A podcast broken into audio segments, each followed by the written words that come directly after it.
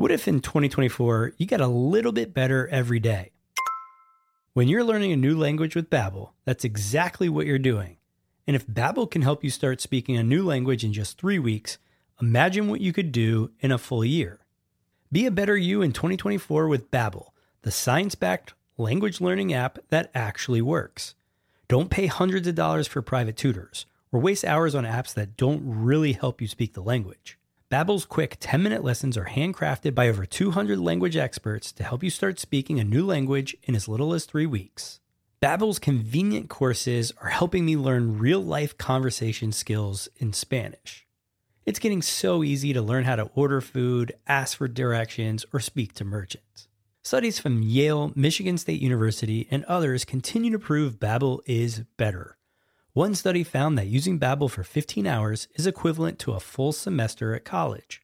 Babbel has over 16 million subscriptions sold. Plus, all of Babbel's 14 award-winning language courses are backed by their 20-day money-back guarantee. Here's a special limited time deal for our listeners. Right now, get 55% off your Babbel subscription, but only for our listeners at babbel.com slash SPP. That's right. Get 55% off at babbel.com slash SPP. That's spelled B-A-B-B-E-L dot com slash SPP. Rules and restrictions may apply. The podcast where we talk to smart people, but not necessarily done by smart people. That is an awesome question. This one goes down probably on one of my top five. Hey, I like nutrition. I like to eat food. This is the coolest thing ever. We're going to do this forever. I wish I paid more attention in that class. You know, I'm going to be honest, I don't understand that. As a man, I just I don't get it. Welcome to smartpeoplepodcast.com. Hello and welcome to Smart People Podcast, conversations that satisfy your curious mind. Chris Stemp here. Thanks for tuning in.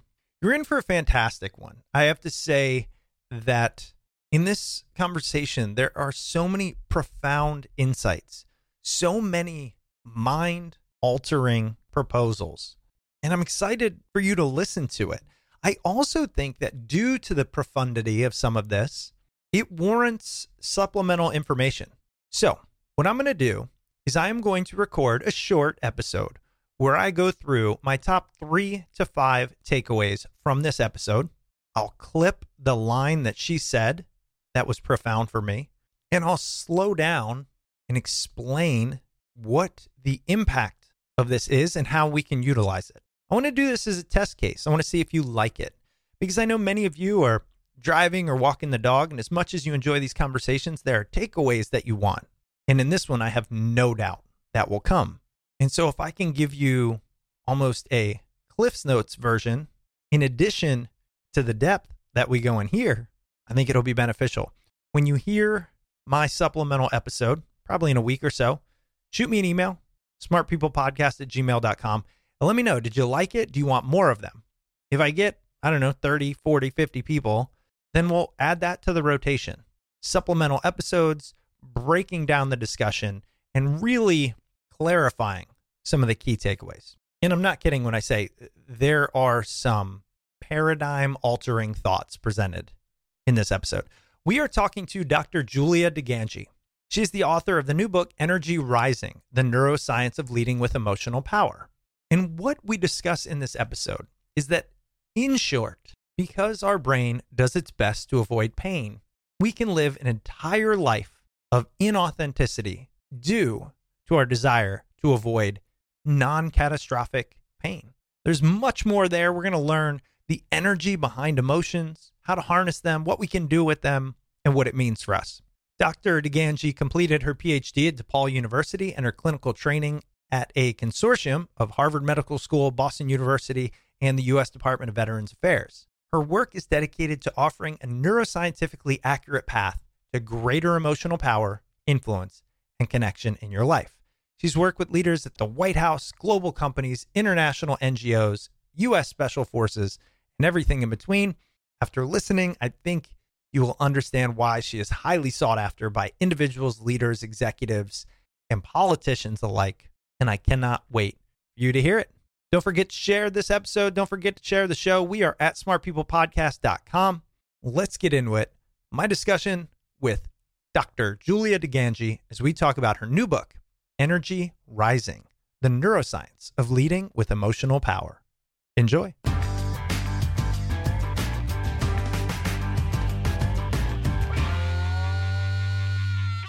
As I'm reading your book and learning about what you do, I'm going, this is what the podcast is based in. It's this idea of like, can we harness intelligence and all new science and the brain and the magnificence of who we are, but ultimately to understand ourselves better and to live a better life. And I feel like that is uh, my interpretation of a lot of the core of your work. Well, I I love that interpretation, yes, I mean I think the whole purpose of our lives is to figure out how to live it as effectively as possible. I, a lot of times I will use effectively and powerfully interchangeably, but I think so much of what we want in this lifetime, I mean, frankly, all of it depends on our brain.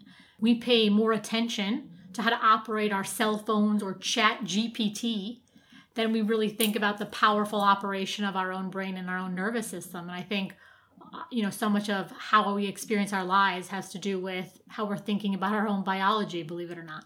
That is exactly why our logo is the brain. It is exactly that. It's this thing that i feel like is at the core of who we are but we don't understand it hardly at all. And so that's why when i talk to people like yourselves with a really in-depth understanding of it i'm always curious like what do you know that the vast majority of us don't that you feel like we should Oh my god, I love that question. I have I I already totally know my answer. I'm a neuropsychologist and I think a lot about negative emotions, right? So anxiety, fear, doubt, stress, uncertainty, confusion.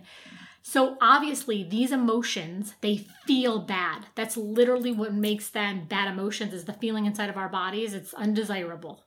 So a lot of us spend our entire lives trying to avoid them this is the entire reason that I wrote Energy Rising. Every single thing you want in this lifetime, every single thing that you want and do not yet have, is on the other side of the feelings you keep telling yourself you think you can't feel. If you want more self confidence, you must come into a new relationship with the energy of doubt. Now, when I say energy, I'm not talking metaphorically, I'm not talking metaphysically, I'm talking neurobiologically. So if I want more self confidence, I need to come into a new relationship with my emotional energy around doubt. If I want more peace, I need to have a new relationship with what uncertainty does to my physiology. If I want more connection or more influence, I need to have a new relationship with my own fears around rejection. On the physical health side, everyone gets this, right? Everyone's like, okay, if I can only lift five pounds at the gym today and I want to be able to lift 30, I need to start working up through different levels of resistance. I need to be able to lift 10 pounds and then 15 pounds and then 17 pounds, right? So, on the physical health side, how we get stronger is in- entirely clear. On the emotional side, I think the thing that we want more than anything on this planet is greater access to our own power. The only way we become more resilient, we become more confident, we become more self possessed is to come into a new relationship with the feelings we spend our entire lives trying to avoid. Sounds sounds really impossible. It's one of those things no, where no, not impossible at all. I have so much to say. So oh, I know, and and okay, let's break this down. So first of all, you talk about emotional energy, and I love that idea because it adds a level of what seems like science to something that feels very unscientific. And that's one of the reasons I wanted to talk to you because I think that is what you do. You use all of your background, all the imaging tools to apply a scientific backing to this idea of emotion. So what does, you know, emotional energy even mean? Excellent question. So I think a lot of us feel like our emotions are something that are done to us right? Okay. We wake up in the morning and then oh, we just get slapped in the face with stress or we just get slapped in the face with rejection. So a lot of times we feel kind of a victim to these own our own emotions. I think when we understand that we actually have a very neurophysiological relationship with them, there's something very empowering about this. So first of all, emotions are quite literally an energy right? So the, the whole reason I can use tools like fMRI or EEG or some researchers use TMS is because of the electrical, the neuroelectrical properties of your emotions. Okay. So there are hmm. these zing, zing, zap, zap, zoink, zoinks of your nervous system that are, frankly, you know, I think a very useful way to think about emotions is they are the neurobiological Google Maps of your life. Across, you know, 150 million years of evolution, they're telling you at the next intersection, turn right and immediately leave the relationship. At the mm-hmm. next intersection, immediately go for the next promotion. And what a lot of us are doing over and over and over again in our lives, if we're really honest about it, is denying th- these neurobiological signals. We would never do that with hunger. We would never do that with sleep. We would never do that. I mean, there's a million other ones, right? So then we wake up one day and we say our lives feel terrible to us. We feel kind of numb. We feel anxious. We feel exhausted the reason is in large part is because we keep not paying attention to the very signals our brain is is sending to us. You said we aren't paying attention to the signals the brain is sending, but if the brain is sending uncomfortable emotions, aren't we actually listening to them by trying to avoid them? Here's the thing. If you want to live a powerful life, our job is not to entirely avoid pain it is to pick a more powerful pain. So at a at a very basic reflexive level, the brain will is kind of wired to treat all pain the same. So if I put my hand on a hot stove and I burn my hand, I'm going to yank it away immediately. And then I'm going to be like, "You know what? Let me never again put my hand on a hot stove." In neuropsychology, we call that one trial learning. It's like the first time I get burned like that, I'm never doing it again. Okay. So the brain can really encode memories around that and say that's very dangerous. Now, while that can be incredibly adaptive when we're burning our hands on hot stoves, if you think about this is such an important point for your audience. If you think about all the emotional pain that you get into, 99.5% of it is by its very nature chronic. It is the same argument that you are having with your spouse for the 15,000th time. It is the, the same, you know, you've woken up a hundred times and thought, I really don't want to go to this job. You've woken up a hundred times and thought, gosh, I really want to, I really want to express myself differently, but you keep your mouth shut. Okay. So what I, I need people to understand, and again, I think this is such a powerful moment when we really see it. Trying to avoid all pain is the sort of the reflexive response of the brain that is true. But all pain is not created equal. And more importantly than that, there is no life that is, offers any pain free options. So, what ends up happening is a lot of us are trying to avoid pain, avoid pain, avoid pain, the way we would try to like avoid gravity or avoid aging. It's impossible based on what the human life is. So, we spend so much time avoiding speaking up, avoiding risks we really want to take, avoiding conversations we really want to have, avoiding opportunities we really want to pursue because we're afraid. And we think that by avoidance of that fear, that will somehow lead us to a place of power, but it cannot.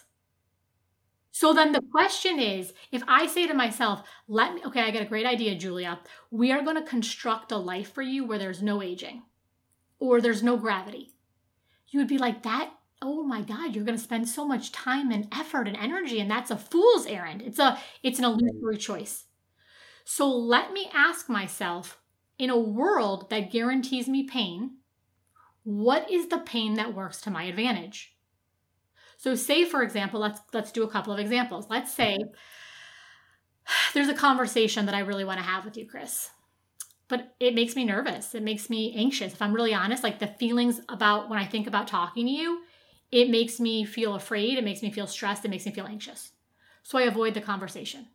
And I avoid the conversation and I avoid the conversation. But there's a pain in that avoidance, meaning I feel mad at myself. I realize that I won't stand up for myself.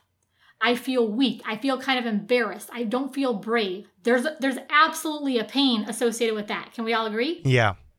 So uh, while I'm avoiding my pain of confronting you, having this difficult conversation, I also am having all of this pain of what I call self rejection.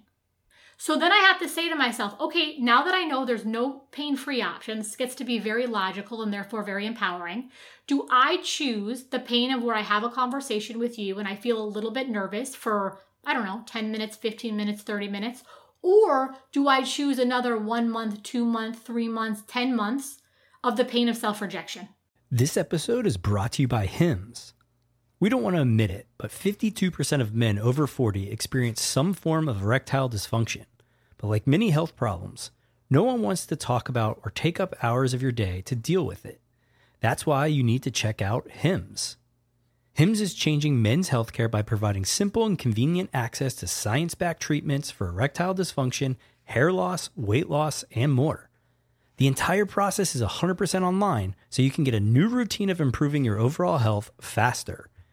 Hims offers an array of high quality options, including pills or chews for ED, and serums, sprays, or oral options for hair loss. If prescribed, your medication ships directly to you for free and in discreet packaging. No waiting rooms and no pharmacy visits. No insurance is needed. Pay one low price for your treatments, online visits, ongoing shipments, and provider messaging. You can even manage your plan on the HIMS app, track progress, and learn more about your conditions and how to treat them from leading medical experts. Start your free online visit today at hims.com slash smart. That's H-I-M-S dot com slash smart for your personalized treatment options. One last time, hims.com slash smart. Prescriptions require an online consultation with a healthcare provider who will determine if appropriate. Restrictions apply. See hims.com slash twist for details and important safety information. Subscription required. Price varies based on product and subscriptions plan. I'm I'm trying to bring everything together. So the idea is it's not every second of life, but in all of life's moments, we'll call them, there are two options, if you will, or multiple options, but on each option there is some level of pain. If you do it, you have the pain of whatever's associated with that, and if you don't do it, you have the pain associated with not doing it. So the idea is number 1, pick your pain, but also going back to what's chronic is you're saying because we in the moment we look at it as a binary choice we will potentially choose the one that feels less painful in the moment but it leads to chronic pain because that continues to come up so rather than confront it once we take the opposite side of the pain a thousand times which leads to a life of avoidance inaction fear Could you you've nailed it. You did a beautiful job. I want to first say that a lot of my work it's it's very simple but it's very counterintuitive. And the reason it's counterintuitive is the brain is a pattern detection machine. Okay, I think the most useful way to think about how to, if we really want to be powerful operators of our brain, is we really recognize the brain is a prediction machine. It's going apple, apple, apple, fill in the blank. It's going to be an apple. Based on the parameters of reality, didn't have to be an apple. Could have been a watermelon, could have been a pen, could have been, you know, but we're just making these predictions, which oftentimes is wildly adaptive and oftentimes wildly painful. It creates a lot of, okay. So, what, what I want you to think about in your life is I want you to think about how almost all of the problems in your life, if you're really honest about it, they're chronic. You feel like, oh God, like I- I'm still not really speaking up, or I'm still not really going after my dreams, or I'm still like overwhelmed by parenting, or I'm still our, our emotional problems are not one-off things. There's there we have to understand that there's a, a chronic pattern to them. Okay. Mm.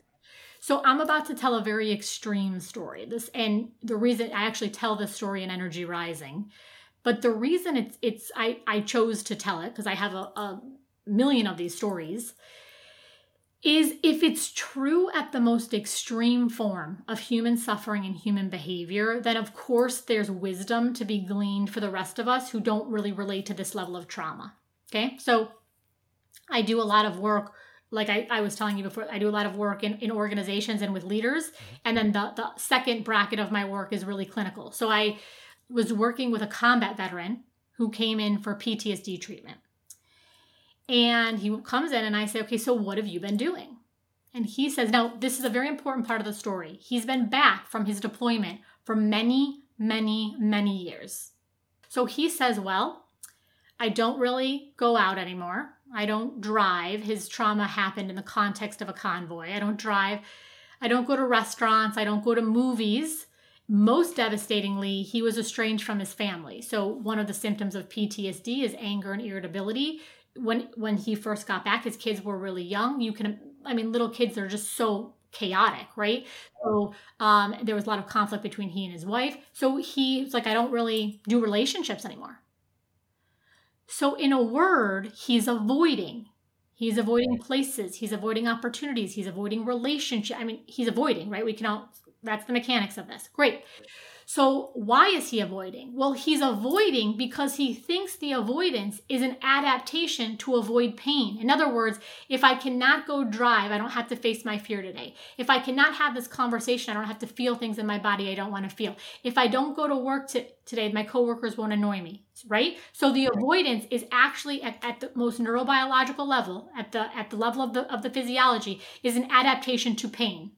So I say, well, how's that working? And he goes, it's not working at all. My life, like, it's a shell. It's I'm I'm, I'm suffocated. I'm I'm lonely. I'm depressed. I still have it. My PTSD hasn't gone away, so it didn't even work. And I say, okay, well, great. I have some good news for you. We have a lot of wonderful evidence based, really strong science about how to treat PTSD. The thing is, we're going to do the opposite of what you've been doing. So instead of trying to avoid it, instead of trying to feel the feelings, we're going to talk about the trauma. We're going to talk about it in, in great detail. You're going to record yourself on your phone. This is part of the protocol. And you're going to go home and you're going to listen to it over and over and over again. He's like, do they pay you to say this shit? Like, not listened to me? Like, I just told you, right? Yeah. So he, this guy had a great sense of humor, and Yeah. you know, this is why I, I do these podcasts. So psychoeducation, the idea of like understanding again how our brains and nervous systems work is a big piece of this. So obviously you're going to talk to whomever for as long as they want to talk so they get comfortable. He decides he has a, a lot of courage and says, okay, he's going to go for it.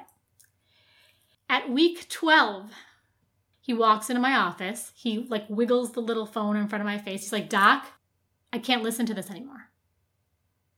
So I'm like, okay, like sit down, like let's talk about it. He says, every time I listen to this recording, I fall asleep.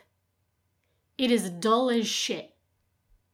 So, in a remarkable period of time, he had spent years and years and years trying to avoid what? So, this is the thing we have to understand about a lot of our traumas, and I mean big T traumas and little t traumas, is they're over. The, the pain of trauma isn't what it did to us, it's what it does to us. Do you understand what I'm saying? In other words, something happened to me many, many years ago, and now I'm still reacting in a way to protect myself from something that's not even happening in real time. It's just all stored within the nervous system.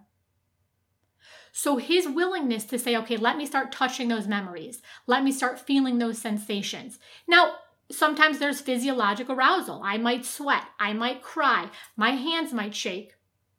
So what? The body's, I mean, nobody's ever died from crying. Nobody's ever died because their hands shake. Right. The, the energy is just it's starting to move differently because you're approaching this this traumatic memory.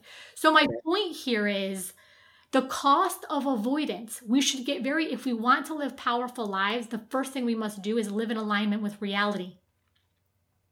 There is no pain-free option. When our relationships break down, when our families break down. So if there was a pain-free option, I'd be hitting the the easy button like we You all wouldn't have a job. right but my point here is we can't we can't we can't avoid it but we can get stronger well how do we get stronger by training our nervous systems in different ways Where I get hung up is let's say I go through something traumatic. How do you then deal with it with the understanding it can still happen? let me sort of zoom out here and say when we are ready for this this moment of transformation we have to walk it back to our agency. So i think there's a thing that's missing and this is the thing. I actually don't know that our job is to trust other people. I think our job is to trust ourselves around other people. So I think though what happens is we will be we'll stay in conversations, we'll stay in rooms, we'll stay in relationships that do not feel good to us. How am I willing to participate in my own rescue? What if you feel as if the thing that occurred is self inflicted? So, the PTSD example, I could imagine a soldier, 23 year old young man, goes to war and feels weak because they respond a certain way to the tribulations of war as those around them do not. So the the emotional toll that is being taken on them is not necessarily the trauma of war, it's their judgment of themselves. In that situation, it's less about what others have done, it's more a, a betrayal of self. So, what you just said there is you're now talking about the emotional energy of what I call humiliation. Um, I talk about this, so I, I, break energy rising into eight codes, and these are codes. Yeah. Sort of, so the third code is about what I think is one of the most powerful emotions on the planet, and that is the pain of humiliation. and I don't care if we call it humiliation, unworthiness, embarrassment, shame. It's still sort of neurologically the, the same phenomenon. Okay. Yes? Yeah. Yeah. Yeah. So yeah, yeah. what you're saying is exactly right. I'm actually going to tell. I didn't think I was going to tell another combat veteran story, but I, I want to make this point because I think it's so it's so profound. So when I first started working with combat veterans, I thought, okay, they're coming in for PTSD. PTSD has a lot of relationship with fear. I have a pretty good guess of what I think you're afraid of. You're afraid of dying like that's a pretty reasonable fear for a, a mortal, right? But what I was hearing across guys, across conflicts, across different years, was they were saying like I didn't want to die necessarily, but no, that was not the worst fear. The worst fear was being the guy on the mission that the other guys couldn't depend on. Exactly. There you go. Yeah. So so over and over I was hearing, "Oh my god, from directly from from people's mouths who really are sort of being faced with issues of mortality no like the worst worse than that was feeling my own inadequacy feeling my own unworthiness feeling so you're exactly right. So the mother kind of fear for all of us because a human being cannot be well and feel unworthy. If you think about all of the sort of the relationship issues that you get in into your life you know, you'll say, like, I don't feel good in this situation, or I don't like what he said to me, or I don't like what they did to me, or I don't like. Underneath all of that is a sensation of what I call the the the root fear. The root fear is going to be something around this this energy of humiliation and it's going to be really dramatic and it's going to be really primitive, right? Because emotions are the universal rawest and most primitive form of human communication. So they're not they're not going to be really comp. So it's going to be something like I am bad. I am gross. No one listens to me. I can never get what I want.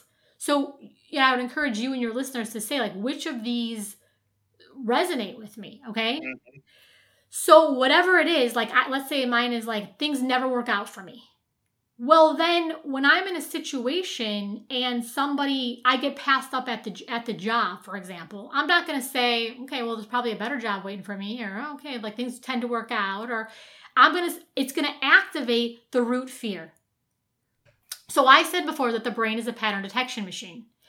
And I think I used the example going apple, apple, apple, except yeah. your brain is not actually going apple, apple, apple. What it's more kind of fundamentally doing is it's moving you through space and time based on sensation. So the, you're really saying, I have these patterned ways of feeling and being. Yes? Okay.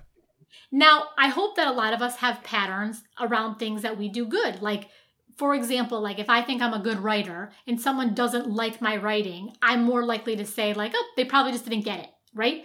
But I also have patterns around my ways of being that are create a lot of pain in my life. It's something like things never work out for me. No one mm-hmm. listens to me. People leave me. So if I have the pattern going, people leave me, people leave me, people leave me, I walk into a new job. I walk into a new relationship. I walk into a new Facebook group. Right.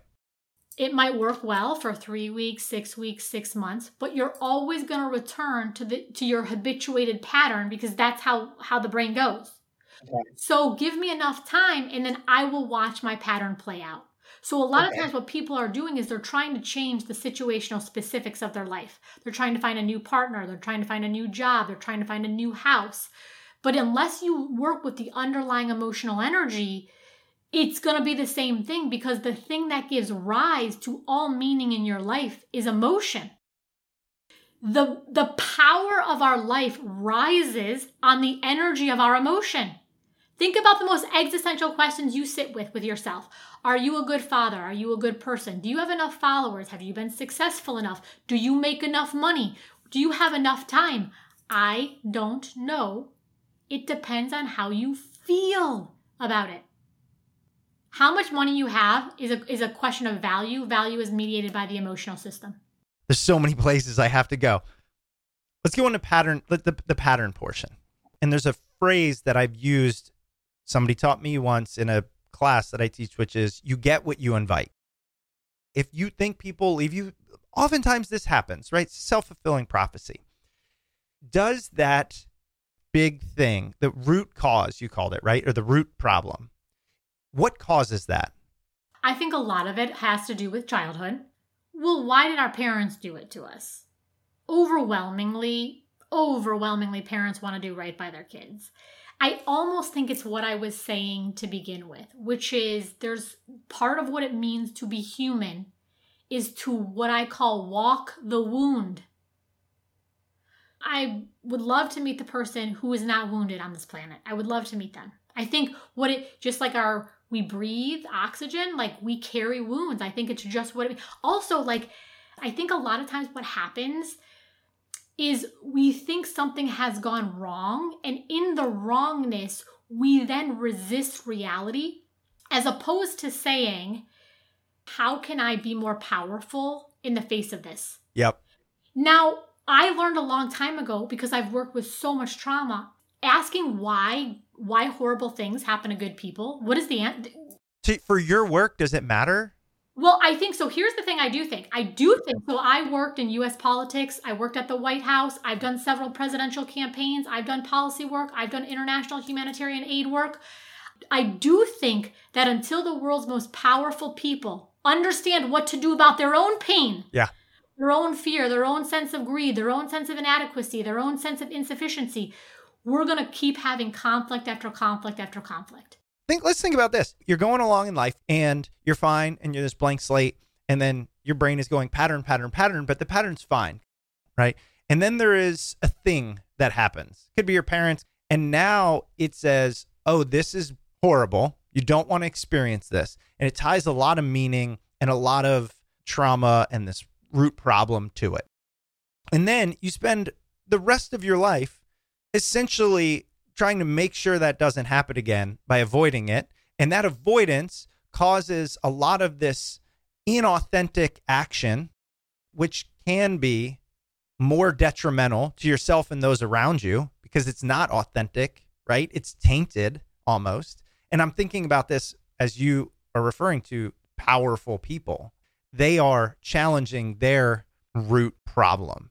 And because of their influence and their scale, it can have an exponential effect on those around them. There you go. There you go. When we have we when we have unaddressed brokenness inside of us, right. When we have unaddressed fears, when we have we will of course act from those because they're they're they're in I mean again it's it's sort of this issue of neurobiology. I think the more we understand the brain oddly enough, I think this is one of the you know, is the more we understand the brain, I think it's an incredibly powerful instrument for social justice. So we have to start saying, well, if I feel like people are out to get me, there's a pattern of this. I'm going to behave in ways that are naturally defensive. Right. If I think you're going to take from me, I'm going to probably try to take from you first. When we have all these conversations about, you know, inclusion, transparency, empathy. I want you to really think about this. I am on fire for negative emotions. And the reason I'm on fire for negative emotions is not because I think they feel great, it's because they're not here to torment us. They are calling us home. Yeah. So watch this. I can only tolerate, I think transparency is a great idea. Yes, yes. Why don't we all be more transparent? Until what? Until the point that I am in my own shitty feelings. In other words, I'm happy to give you information, Chris, until I'm afraid that you're going to take the information and use it against me. Right. Until you're going to share it. What, what is it mediated by? The line is emotional energy. Okay. I'm happy to include you. I love, I'm so inclusive. I love it when people come to my parties. I love it when people come to my meetings. As long as You don't do anything that makes me too uncomfortable. You don't do anything that makes me too mad. You don't do, okay? I love being empathic to people until what? Until I'm in my own shitty feelings. I'm too stressed out. My my need for to give you empathy then costs me in other words like I need no no I need you to give me empathy, right? So the line I, I do a lot about leadership and my my whole work on leadership is I think that leadership is so much broader than we've made it. Leadership is who do I say I am when I lead my life? Who do I say I am? Now, my leadership only and always breaks down at the point of my own shitty feelings. In other words, I lead brilliantly when my kids are listening and they're not having meltdowns and my husband's not pissing me off too much. But who do I become when the emotional energy sets in? I can't think of a better a better hallmark of leadership. And and the the, the neuroscientific or the neuropsychological term for that would be emotion regulation. If I had one skill to give the planet, it would be how to how to emotionally regulate, which doesn't mean avoid or deny or numb. It means how to come into a much more powerful relationship with emotions that humans have been avoiding for centuries yes, they don't feel good, but look at all the dysfunction that's come of it. Number one, and number two, I am on, I'm excited to be alive at this moment in time because I I think finally the planet is ready to have a next level conversation about emotional intelligence and emotional power you know, I just got back from Philadelphia and I was doing a, a talk for a private equity firm. So I was speaking to 150 C suite leaders of some of the most innovative, successful companies on the planet. And I was talking about the neuroscience of extraordinary teams. And I think a lot of us want to build exquisite relationships, right? Like mm-hmm. in our workplaces, in our homes. So I, I broke it down into like basically four four things. And one of the things I talked about in there is obviously this idea of who do we become when we don't like the way our bodies feel? Yes. So a, a perfect example of this is so here I'll tell you the first piece I talked about. I, I broke it down into these like these points. One of the points was when it comes to constructing powerful relationships, you can be right or you can be powerful. You cannot be both. Remember how I said at the beginning of our conversation, you got to pick a more powerful pain? Yeah. Everybody likes to be right. I mean, it starts at, you know, one years old. We want to be right. We want to win the game. We want to, you know, get what we want. We want bedtime to be when we want it to be. So everyone understands being right is the friggin' booby prize when it comes to hmm. building powerful relationships. It is a total booby prize. You know, you like you spend like eighty-seven dollars like throwing the like your, yeah. the thing at the carnival, you yeah. know, and like and you get this like shitty little teddy bear, yeah. like the stuffing falls out and like, you know, like here's the whole thing about being right. You're trying to be right in the context of a relationship because you think that being right is going to bring you something vis a vis the relationship. Being right, insisting on being right, just destroys the very relationship. So if you and, and I, have seen this happen so much on teams and and in obviously in our marriages too, and um in organizations, it's like it doesn't feel good to not be right. Everybody gets that. So can I sit with that pain in my body, that distress, to use your term, so that I can build something far more glorious, far more expansive, and far more effective. Yes. But it's I can only do that to the degree that I am emotionally powerful enough. Completely agree. And I, I wrote down in quotes the walk the wound because I feel like what you're saying, it's similar to we had Ryan Holiday on the show a while ago. The obstacle is the way. It's like we are all presented with difficulties, and then it becomes your job if you want to be powerful to learn how to handle said difficulties. But it's much more challenging because, to your point, we all kind of know this at our base level. Oh, I need to work on the things that are hardest. And that's how I growth. And we use the analogy of like muscles and things. But yours is more from the emotional perspective. It's so core, it's so fundamental, it's so tied up in who we are that will make up stories, will make up different scenarios simply to avoid it, simply to say it's not this one thing. It's not, you know, it's not that I feel inadequate. It's just that in this moment, da da da da da. But like a lot of what you're talking about is get to that thing at the base. And the reason it's hard to get there is because it's so scary that we we don't want to oftentimes. But you see, though, so first of all, I think that you just nailed it there. So I'm going to tell you like a little bit about some some interesting, I think, fMRI research. Great. I wanted to get into that. Yeah. Okay, so there's a so let's sort of talk about your point in the context of some neuroimaging work because I think it's I think a lot of times what, what you said is very true. Like, okay, okay, okay, maybe I have this proclivity, this pattern of feeling inadequate but this time no it really is about about this person okay? But again like i think it can be very calming very soothing very empowering to be like the brain is making meaning through the emotional system. I can only be triggered by somebody so long as i'm feeling the feeling in my own body. It's kind of wild to think about but every single problem in the world is only because I have a bad feeling about it. Right. I, I heard it, not to cut you off, but I heard a thing one time. If somebody said, Hey, Chris, I hate your stupid blue hair, I wouldn't care because I don't have blue hair. It's just tied to how you feel about it. They said something else and I had an issue with it, it would trigger me. So you're exactly right. And so then it becomes, isn't it so interesting that the way we've constructed a lot of our organizations, a lot of our teams has really been devoid of emotion? Now they're starting to be more on the positive side. Like, what does it mean to be authentic? And what does it mean to be. But I think there's still so much work to do around depth. But what I would say to you is if really just just see if this holds true in your own life is like, is there any problem, any problem at all in my life that I don't have have any emotional pain around? And by emotional pain, I don't mean I'm writhing in traumatic agony. I mean there's a, a thousand synonyms. Frustrated annoyed upset pissed off irritated agitated upset. I mean those the circuits that give rise to those bad feelings in our brains are the circuits that give rise to those bad feelings. So there if all problems are about emotional reactions why am i focusing so much on the situational specifics and paying no attention to the emotional energy? This is madness to me Okay, so there's a well validated. So this is this is you know a paradigm that I used in my own research is like we it's called the faces paradigm. And so you put people in these big scanners and you show them faces, and there's a happy face and a sad face and an angry face, but the most neutral face I think is the neutral face. So everyone is seeing the same faces in the scanner. There's no question about who saw what. People have very different reactions to the neutral face.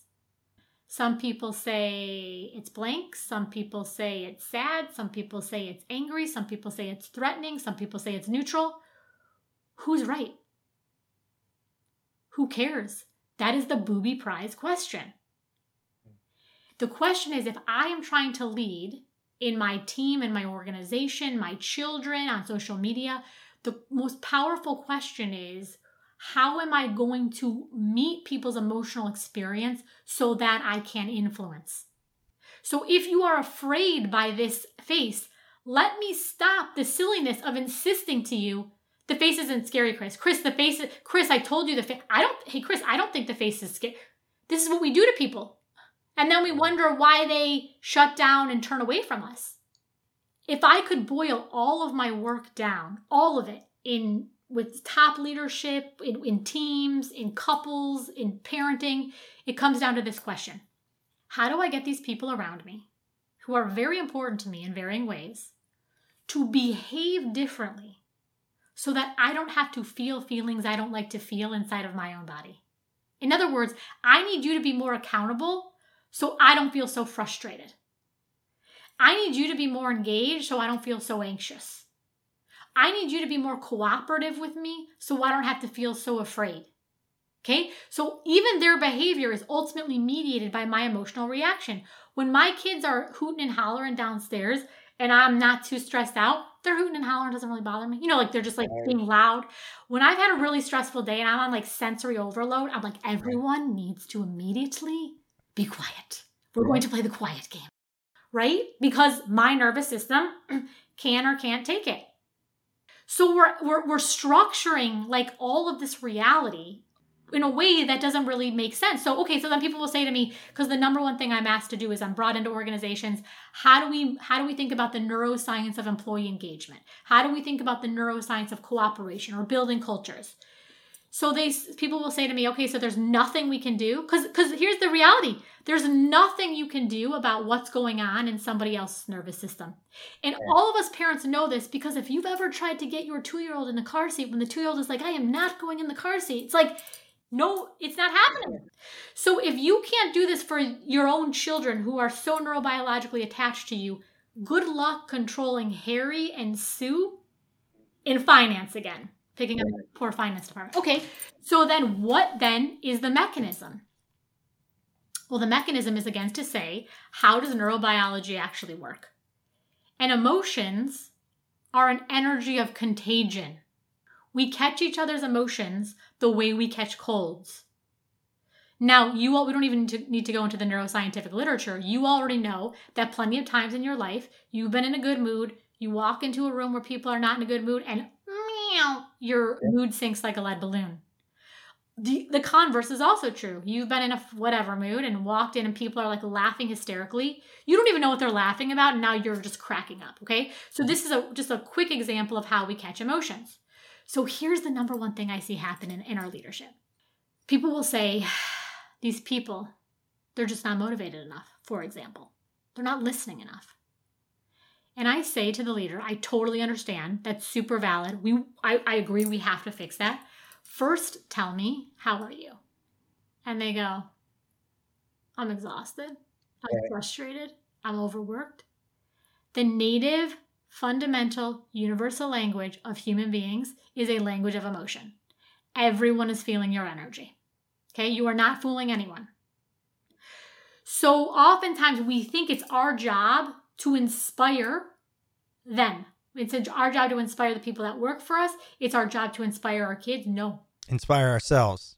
Our job is to inspire ourselves and then trust the way that the, the neurology works. Mm-hmm. And if you're honest with yourself and you think, who are the leaders in my life that have, ins- they have never been the ones who've inspired you, the ones who are like breathing down your neck, like, hey, Chris, uh, hey, Chris, can I see that email? Hey, Chris, can you, uh, do you, can we have another conversation? Chris, you, the ones who inspire us are the ones who are attuned to other people, but powerfully independent and very invested, honestly, in the integrity of the work.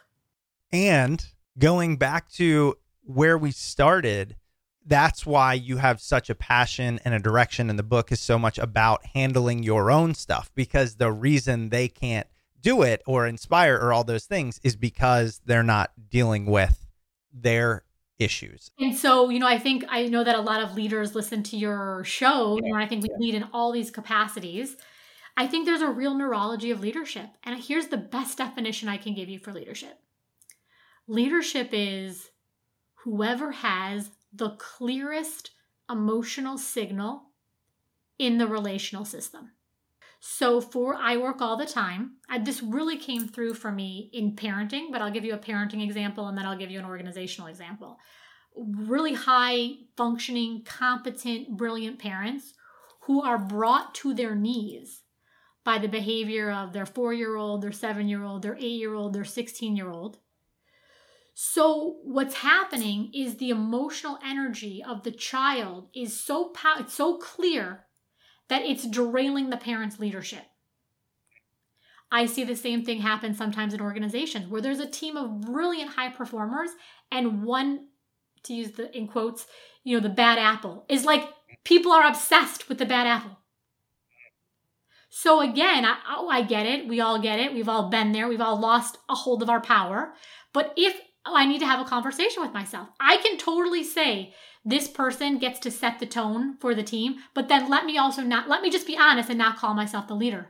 If my leadership breaks down at your behavior, I'm not the leader you are. Right. You know why that's so powerful for a minute? Just, I've got a, no, he's not even three months old.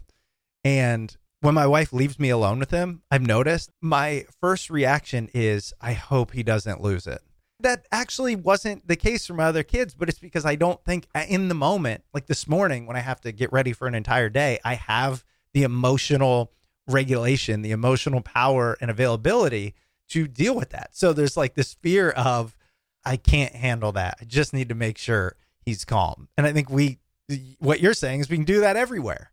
And also, like, under you know people talk about boundaries all the time and i it's such a beautiful thing it's like i took my kid i have, I have an eight year old and a six year old I took them We, we basically went out for a cupcake. We when we went to play pool, like the you know the billiard Mhm. game, and at the end he just lost it. And I'm sure he lost it because he was tired. But it was Mhm. like, I mean, I was a horrible mommy, and you know I.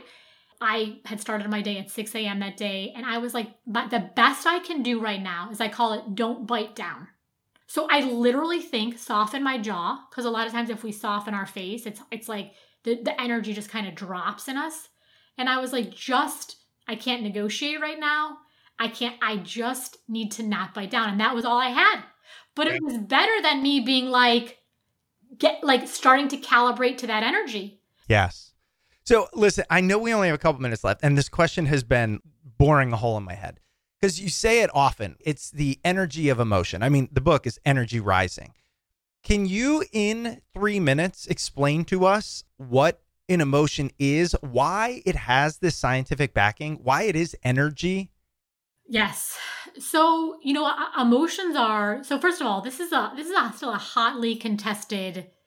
No one can say specifically like this is precisely what an emotion is, and anyone who says like this is exactly what it is, it's not it's not scientifically true. So I think part of what emotions, what's so fascinating about them is they belong intimately to us. We absolutely have a ton of influence over our emotions, but we do not have perfect control over them.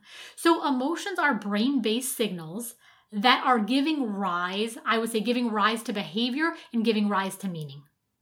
So, for example, I have a sensation in my body that I want to rest.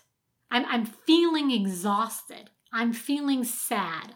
I'm feeling depleted. Well, I can, if, if I'm really interested in using this kind of Google Maps, this neurobiological signal to my benefit, I would then use it to corral my behavior. A lot of people are asking me at the fundamental level, how do I live a life that feels good? How do I live a life where I feel happy or sometimes we'll say confident? The answer is quite simply you integrate your emotional experience with your with your behavioral system. So if I have a sensation in my body repeatedly that says move away, move away, move away, and then I behave in a way that approaches. Now, a lot of times the approach behaviors are what I call the overs. We start to overwork, overthink, overgive, overfunction, overdeliver, right? So in those moments, we're using the behavioral system to literally stay up till 2 a.m. doing emails, even though the, the, the, the signals that are coming out of our nervous system are saying, like waving the white flag and saying mother. So you know, you know, emotions are, I mean, they're neuroelectrical chemical cascades that create different activations throughout the brain, but they're not a discrete thing. I think earlier that people used to think emotions were emotions and thinking was thinking. But we know that you can't think without emotion. So, for example, the ways that we think, the ways that we solve problems, the ways that we even encode memory, we remember. So, you understand what I'm talking about? How there's mm-hmm. cognitive systems and emotional systems. We understand now that the brain is what we call a cognitive by affective machine. So, let me just give an, a quick example of PTSD. We used to think PTSD was an emotion, a, a, a disorder of emotion dysregulation. All these disruptions in the fear circuitry. That's not true. We see all these disruptions too in the cognitive systems. How people process information, how they pay attention, how they remember. Yes? So we have to start thinking better about like these sensations that are produced in my brain and felt in the body when they're happening over and over and over again. What are they telling me about the way in which to steer my behavior? And if I'm willing to repeatedly reject the signal, how well do I think that's going to work for me over time? If it's saying be be afraid of this, and I listen to it, then aren't I not doing the thing that we talked about doing? I think though you have to recognize there's there's always going to be those two pains talking to you. Oh, if right, right, right. saying- Choose the right one. Right. So if it's saying, okay, let's go to let's go to overwork. Let's go to overwork. Let's say you have to choose between spending time with your children and you have to spend like time on your career. So let's say today you're like, the kids really need my attention. And then all this stuff starts to flare up. You, you're you're it never shuts up.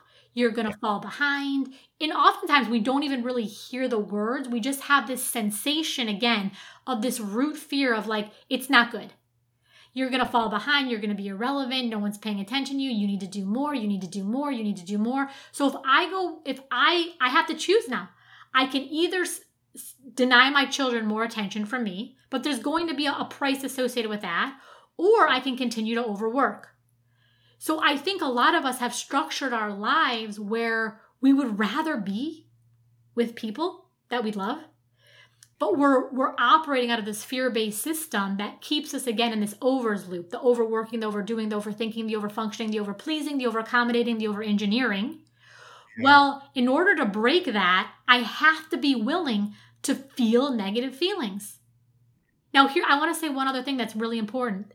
So, the brain kind of calibrates itself based on the evidence that we feed to it.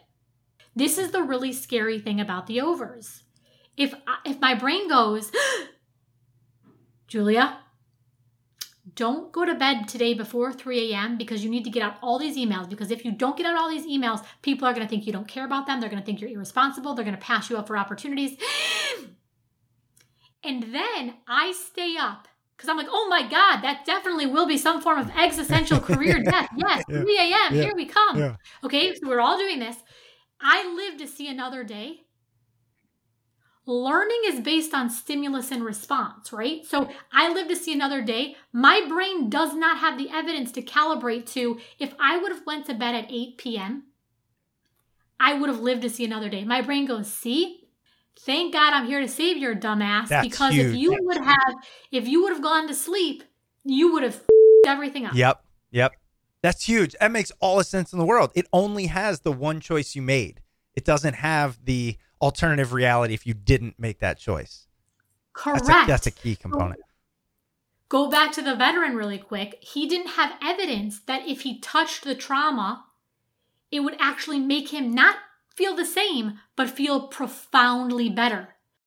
The message I'm trying to give people, and I hope I did a good job of it, is when we touch the pain we keep avoiding, it's not just like, well, I guess it doesn't hurt as bad. No, it's it's holy. It becomes this redemption. It becomes this spaciousness. It becomes this rising. Dr. DiGangi, this is amazing. Uh, the book, Energy Rising, The Neuroscience of Leading with Emotional Power. Look, if you like the conversation, I mean, we went so many places with it because I'm so passionate about this topic, but the book is incredible, goes into much more depth. We're going to link to it. Thank you so much for being on the show. Thank you so much for having me, Chris, and maybe we'll do part two another day. I hope so. A thank you to this week's guest, Dr. Julia DiGangi. The episode was hosted, as always, by Chris Stemp and produced by yours truly, John Rojas. Dr. DiGangi's book, Energy Rising The Neuroscience of Leading with Emotional Power, is available wherever books are sold. Now, the quick housekeeping items. If you'd ever like to reach out to the show, you can email us at smartpeoplepodcast at gmail.com or message us on Twitter at smartpeoplepod. And if you want to stay up to date with all things Smart People Podcast, head over to the website, smartpeoplepodcast.com, and sign up for the newsletter. All right, that's it for us this week. Make sure you stay tuned because we've got a lot of great interviews coming up. And we'll see you all next episode.